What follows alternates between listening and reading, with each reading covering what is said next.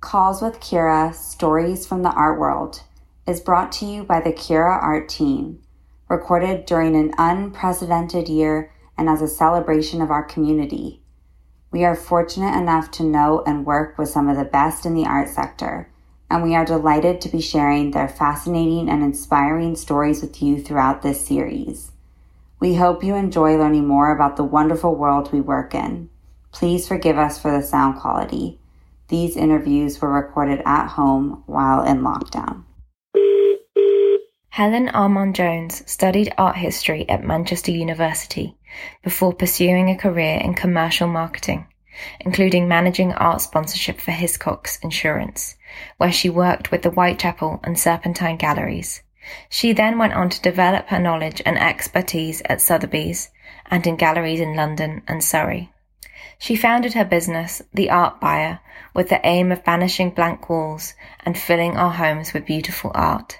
Helen and I met whilst taking a course together at Sotheby's Institute. This podcast episode was recorded in Surrey and London. Okay, so mm-hmm. um, when did your interest in art begin, if you can remember? And I was thinking about it. It's an easy one for me in some ways, in that I've I've always loved art. Um, and when I was well, from day dot, my parents always took me around galleries and museums wherever we were. So I remember the lovely trips up to London with my mum, and she she was a teacher actually, not of art. She was a maths teacher, but she was a sort of born teacher, if you see what I mean. Yeah. And she got kind of had a natural knack for bringing these things to life. So we went around the um, Victoria and Albert Museum, and to get me to sort of be interested in it, I think she got me counting all the roof bits on the kind of statues and the busts and the sculptures in the V&A. And you obviously that was just absolutely hilarious when I was tiny. But yeah. I find that I do the same thing with my own children now.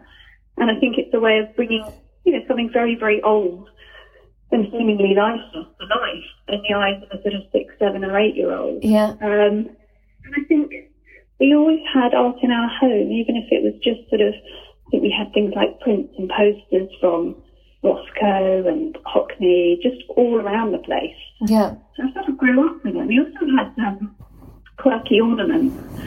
My dad used to work in TV, so we used to get funny things. We got like a light that you could touch and it would come to life by touching the leaves. Um, and it would come on and just quirky things like that. And he used to collect, um, I think they're called auto- automatons. Oh, yeah, yeah, automatons, yeah. So yeah, sadly he's no longer with us, but I've inherited some of those. We had a very quirky sense of humour. So there were just curious things around the house and posters and bits of art here and there. And then I was thinking the other thing that really inspired me when I was little, which I hadn't really realised, was I had a picture on my bedroom wall, mm. a kind of really cheesy 1970s picture. I think my parents got it in Ibiza, probably on a holiday.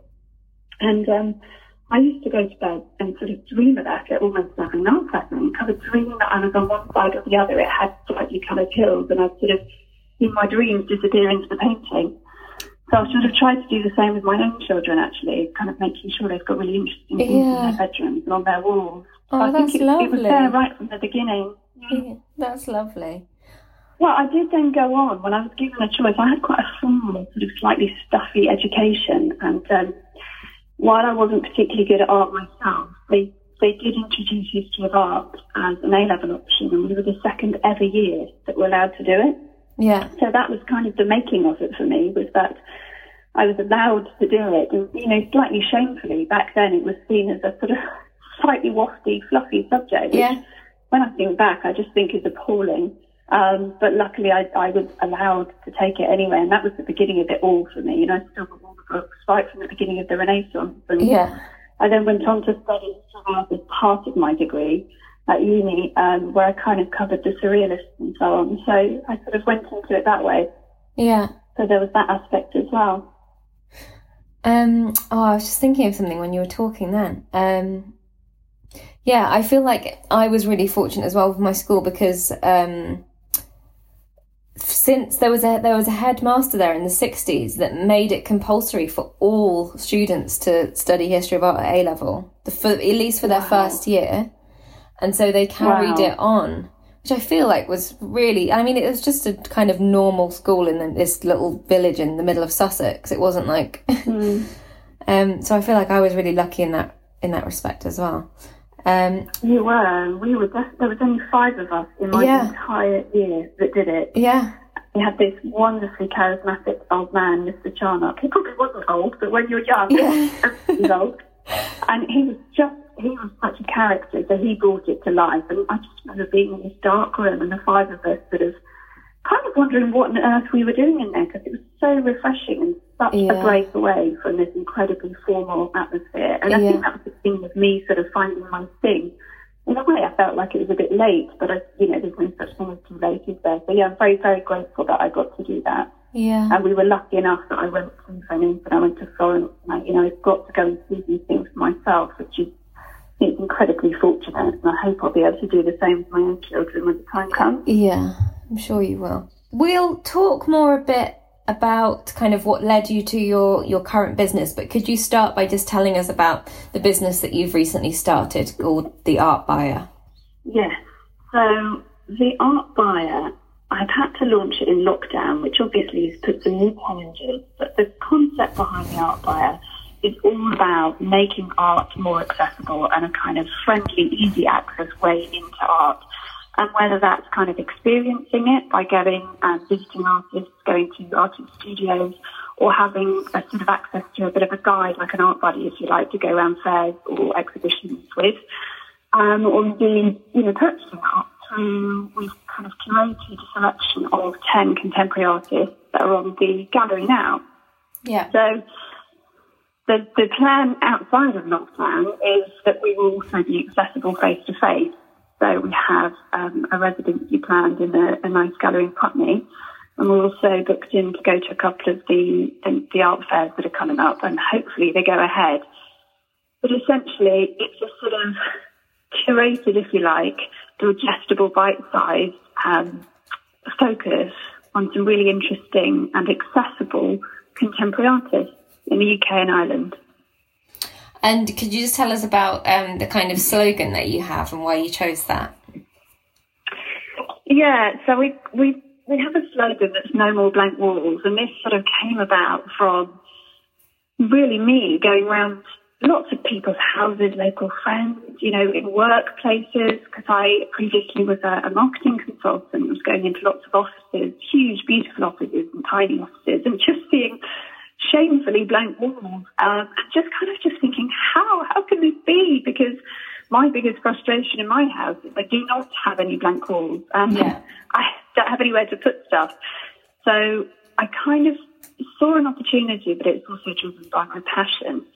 Um, I started asking questions, and I realised that there is a there's a sort of gap, I think, between what is perceived to be the art world, if you like, with a capital T, yeah. um, and people who have perhaps only got pieces that they've bought either as an afterthought in IKEA, for example, and not that there's anything wrong with this, but sort of this is what I was finding as I was chatting to people. Yeah. Um, possibly the odd small piece that was bought on a holiday in Cornwall or Spain, for example, but reminds me of that. But when I would ask people about their art and where they buy it from, as I started to get interested, a lot of what came up was just a lack of understanding, a lack of knowledge about where to go, an interest, and yeah. then perhaps a lack of sort of not confidence isn't quite the right word, word, but what came out was this perception of it's us and them. You know, the art world is a thing that yeah. not accessible to everyday people with not huge budgets, but you know, money to spend and yeah. interest. And that just fascinated me. And I ended up working in my local art gallery. And that sort of furthered my knowledge about the behaviour of people as they walk in, you know, how they interact. And I definitely felt there was something in this current model that is slightly daunting, I think, and a little bit off-putting. You know, this sort of rarefied white box environment, which I absolutely love personally. But but to your average person who's perhaps just popped out to do some shopping or is, is doing up, a, you know, their living room, for example, I think it is a bit daunting, actually. This is what came out time and time Definitely. again. Definitely. Yeah. That's where it was born. I personally have become a big believer in how art is intrinsically linked with your home, your life, your memories, and the DNA, I of a family. So it's something that lives, you know, outlives humans. And I've found that to be quite profound, actually, after I, you know, mentioned I lost my father and you know, my sister and I had to pack up his house and we sort of went through all of his art. And while it was obviously upsetting, it's also such an incredible thing yeah. that we're able to have these pieces on our walls that we associate really strongly with visual memories of being in his house. Yeah. And it means we can talk to our children about it. And, you know, particularly I'm now buying things and thinking about passing them down to my children. Yeah. Quite an emotional thing to me. And I think I see it as an opportunity. I think art should be linked to feelings. Definitely. I think the interesting opportunity for me, because my background is in marketing, I suppose I see these things as gaps and opportunities. But really what I'm saying is I wish that more people felt they could easily access what is perceived to be a world they don't belong to. Yeah. I just think that's nonsense. And I love the concept of people just popping into their local art gallery on a Saturday yeah. and feeling fine about not buying anything um, but perhaps then going home and looking up an artist they discovered. I love art fairs for that same reason that, you know, they might not feel they have to buy something there, but they might fall in love with an artist and start following them and later in life collect something. Yeah. That's the part that excites and interests me. I think it's hugely beneficial to the artist to be obviously found and discovered and followed and, you know, I think there shouldn't be any blank walls. And but so also, that's, that's coming together. But also kind of collecting for the pure reason that you are attracted to something and something you're drawn to something. Um, and like you say, a particular work of art evokes memories and emotions in you rather than it being kind of I mean, I do believe that people should make informed decisions, like you say, research the artist, mm. things like that. But there is so much to say for that actual kind of emotional connection to a work, and that being enough to kind of I, I agree entirely. I think if you, if I was asked, you know, what would be the one driving factor in choosing a piece, personally for me, it would be, do, do you love it? Do you, yeah. Do you, just, just simply that. Do you love it? Does it, does it do something to you? Do you think you'll be able to look at it endlessly? Yeah. Um, but actually, I do get asked now, you know, um, do you think it'll go up in value? And I do get people sort of asking for advice on will it go with the rest of my collection? And I think I do enjoy the aspect of the, there's an interiors aspect to buying art, and mm-hmm. I think it can be perhaps a little bit frowned upon, but actually people genuinely do need to see if the piece they love belongs in their home, whether that's from a looks perspective or just a fit and feel perspective. Yeah. Um, so, you know, I enjoy that aspect of giving advice, or certainly at least my opinion. Um, yeah. Not, uh, you know, not bigging it up into anything beyond that really. This is, this is an opinion but hence linking with, you know, organisations such as yours uh, to kind of give that slightly deeper level of expert knowledge, I think is a perfect fit because I, I just want to link people up with the advice they need. I'm happy to be asked my own opinion and I'm presenting yeah. my own curated view of the contemporary art world. Yeah. But essentially, I just want people to sort of, I just want to demystify it and to get more people enjoying art. Definitely definitely. And if I do slightly feel like people things are changing. Um, yeah, I, I think so. Especially with all the you know the, the, the rise of digital, I think is doing a huge amount for that, and probably particularly Instagram. Yeah, definitely. And um, so you've spoken very briefly about your kind of previous career. I just wondered if you could mm. expand on that and what led you to where you are now. Yeah. Um. Yeah. So after I finished at university, I studied English with history of art. Um, and then I sort of did, I think, what a lot of people did and just didn't know what I wanted to do or be. I hate that question, what do you want to be? Um, and I sort of fell, if you like, into a creative marketing career, commercial marketing, brand marketing, which I absolutely love. And it took me on a brilliant journey. And I was thinking about, you know, the things I've done and the people I've met. I've worked in the music industry side of things and met, you know, Slash and Jimmy Page, and I've worked in magazine publishing on kind of rock magazines and film magazines, and I've worked for TK Maxx, um, the national retailer, and led some big campaigns. And then I worked for Research UK and helped work on Race for Life, which I'm really proud of. And gosh, I mean, it's been it's been a heck of a journey, and what's led it all kind of in one direction is just my passion. Yeah. As long as I felt, as long as I cared and felt something about it, then it was then it was the right thing to do. And actually, I got to a point about gosh, four four-ish years ago, and I suddenly found I wasn't enjoying what I was doing as much, and I had you know I had very young children, and um, it is very very hard trying to keep a job down and a career going with young children. Yeah. Um, and I was in a particular job where I was trying to manage a big team and be a head of marketing, and it was just absolutely incredibly stressful, and nothing was working. And you know, classic, all these things you read about women trying to keep their careers going, and had a very male uh, environment there. And actually, the first time I've ever kind of been pushed to the point where I quit my job with nothing to go to, which was utterly terrifying. Yeah. And from there, found my way into freelancing and found my way into the far more enjoyable and creative world. Um, and one of my first jobs, I think, that I took, you know, really out of pleasure and choice that led me on the journey I think I'm on now is, is I worked for Robert Hiscox of Hiscox Insurance Mm. on his sponsorship. Um, he's, he's a huge, huge, prolific art collector to the point where they've got, um, you know, a permanently employed curator in the offices. Yeah. And the offices were stunning, and I was privileged to be surrounded by incredible art. Um, and it took me because we were, we were working on our art sponsorship. I worked with the Whitechapel Gallery and the Serpentine Gallery and Royal Academy Schools and the Royal Institution. And looking back, I think that's where the kind of the big change of direction probably started there. But it did take me a little bit longer. Um, I ended up working as a marketing consultant for my own business with some really, really small, sort of tiny startups and micro businesses. And it was just so inspiring. I, I just found the passion and the drive in these people. And what I learned has led me to where I've got to because I was working hands on with these, you know, decision makers Yeah. and learning how to build websites and figuring it all out from the ground up alongside these brave entrepreneurs. I just got the bug for it, but I Yeah. didn't know. I knew there was something and I was meant to be doing something else, but I couldn't quite figure it out. Yeah. And then after a big contract, I did a big contract for the Entertainer Toy Shop, um, where I had a brilliant brief, which was helping design the toy shop of the future for children in the digital age. I mean, it was a phenomenal project.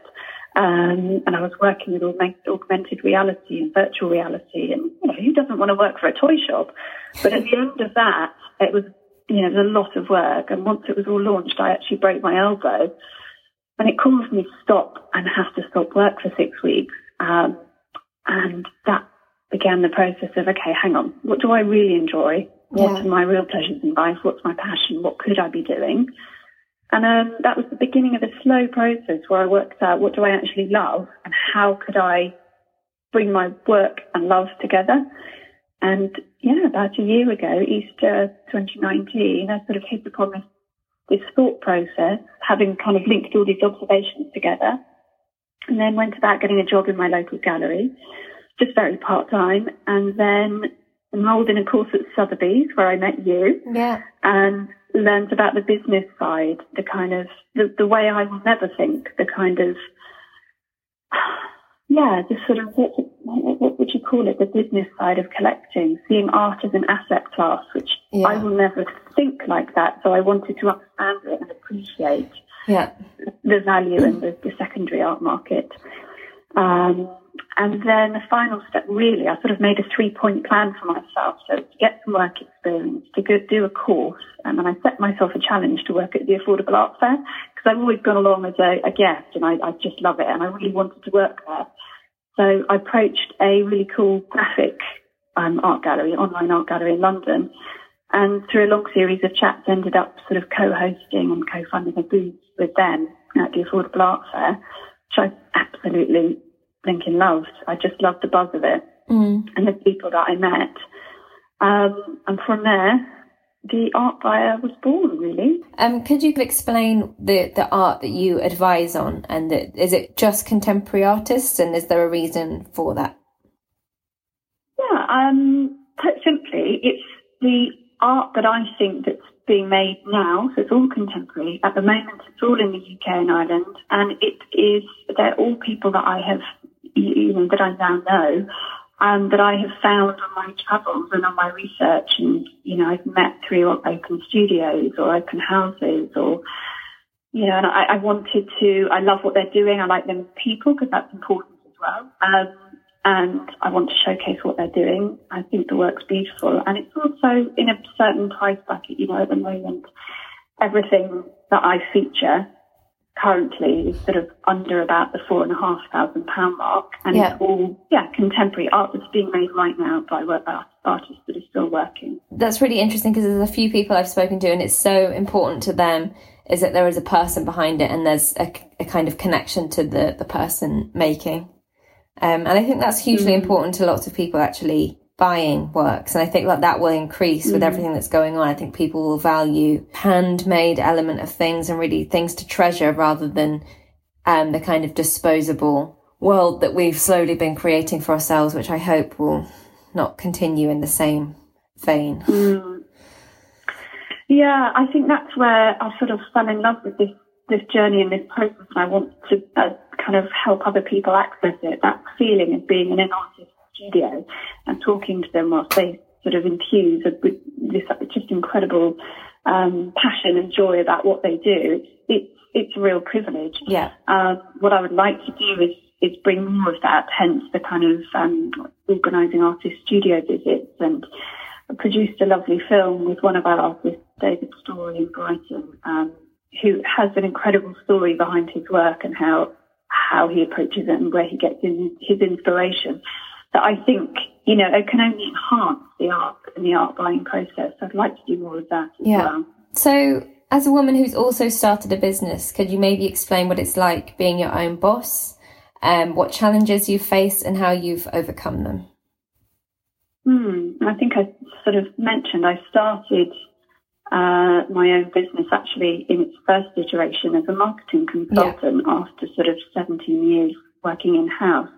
Um, and I, I kind of have been lucky enough to learn a lot of the challenges that I face along that journey leading up to the one I'm in now.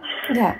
Um, and I think that was for me learning where my gaps and weaknesses were and kind of how I needed to plug them. Um, so I think it's a question of in that case, for me, it's been whether it's a skill I could learn or did I need to pay somebody to help me with it? For example, you know, accountancy, I, can, I just can't do it. I, need to pay somebody to, to help me with that. I always will. Um, and similarly, you know, I'm pretty handy with the digital side of things, but complex web development, I just do not have the patience um, or the kind of the brain space for it. So again, when it gets to that deeper level, um, I, I need to get that help in. But then equally learning along the way some of my other gaps in knowledge that I can teach myself, some aspects of graphic design, for example, or photography. Yeah. Um, how can I plug those gaps? Well, I can probably figure those out or teach myself or go on a course. But actually, I think the biggest challenges are just in your own head as a small business owner or as a, you know, whatever phrase you like, entrepreneur, solopreneur, you know, person in business, but setting up on your own. I think you need a huge amount of um, passion, focus, and total belief and commitment in what you're doing. And the biggest challenge to that is always, I think, going to be just yourself and your own head. Everybody has up days and down yeah. days. Everybody has the little grumbling in their head that's saying, "Oh, maybe you're bad at this. Maybe no one will like it." Yeah. Um, and I think that that's just true. I think in all of life, at all stages of a career. Um, I think you know one of the best parts of that is you know having your cheerleaders. So got a lovely uh, kind of group of people on WhatsApp that if I'm having a wobble, like might kind of just get their opinion. Or my husband's a brilliant cheerleader. Yeah. You know, cheerleader for me. He helps me you know, deliver the artworks and he helps me take photographs of the business. So I think it's finding out your flaws and your weaknesses and your gaps and figuring out how to plug them. But I think it's finding your cheerleaders as well. Yeah. Um, who are going to support you along the way. Oh, I love that. Um, and you said that you inherited um, some pieces, but do you consciously collect art yourself as well? I do. I think it's taken me until recently to sort of realise that you could call what I have a collection. I think you and I spoke about this. Yeah. I think there's a gap between, oh, no, I've just got bits and bobs on my walls, um, and saying I collect art, or I am an art collector, which feels quite a statement. Yeah. Um, but actually, yeah, I've I've been buying art. I have been using my disposable cash to buy art for quite a long time, and I think that's the thing, isn't it? Is I've had that money and I've chosen to spend it on a piece of art rather than, for example, going out or buying a new dress or whatever. Yeah. For quite a long time, and so yeah, I have. I've got a really nice sort of mixed um, collection. I think I started out mostly with prints, as I think a lot of people do. Um, and then I started getting to the Royal Academy Summer Exhibition every year with my late father, and we turned it into this just brilliant day out where we'd end up kind of going to Fortnum's for cocktails and having a, having an absolute ball. Um, yeah. And so I still go every year. So a lot of what I purchased was when I was with him, and I've inherited the pieces that he bought um, there, as has my sister. So I've got a lovely oil painting by a Scottish artist called Cedric Hewson. Mm-hmm. Um, and I'm also collecting one of the artists that I feature. I've got um, two lovely works by David Storey, who's a mm-hmm. Brighton-based artist. Um, and I've got, yeah, I've got my eye on lots and lots of things, but I've got a beautiful print um, by Sarah Lee as well, which I found through the Royal Academy of Art Summer Exhibition. Yeah. So yeah, it's a sort of, you know, slow, um, growing and probably buy something interesting, you know, maybe once or twice a year. Yeah. As I'm able to. Uh, and actually part of the challenge and what I do now is trying not to buy all the stuff that I'm big. I can imagine. Yeah, I can imagine. And then finally, and I wanted to ask you this especially because you recently asked me the same question, and that's if you could own any work of art from any time period, irrespective of cost and location, what would it be? I am torn between two, um, which I know is um, and I'm going to say two, but I'll, I'll, force myself to choose one. So of the two I'm thinking of, I probably would go for Vermeer's The Milkmaid. Oh um, wow, okay. I just, I just fell in love with it um, from day dot when I first learned about it in my, I think it's my A level. Yeah. Um, and oh, I don't have a picture or a postcard or anything of it. I can just picture it immediately in my head now as we talk about it, and always yeah. have been able to.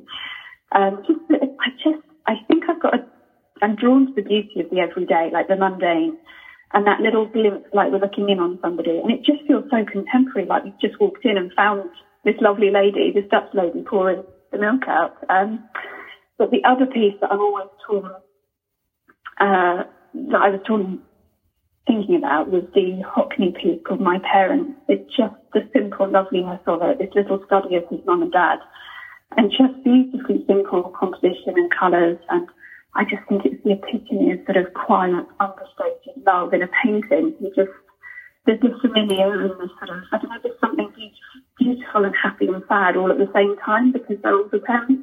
Yeah. So I probably read into it as we read it with the best style. We read in our own story, don't we? Definitely. So torn between two, but I think I'd probably go for the Vermeer. Okay. Nice choice. Um, well, thank you, Helen, so much. That was really interesting to, to hear your story. My pleasure. Thank you so much. I really enjoyed it. Thank you so much for listening. We hope you enjoyed this episode. Don't forget to subscribe to our newsletter at curaart.com and see you next week for another call with Cura.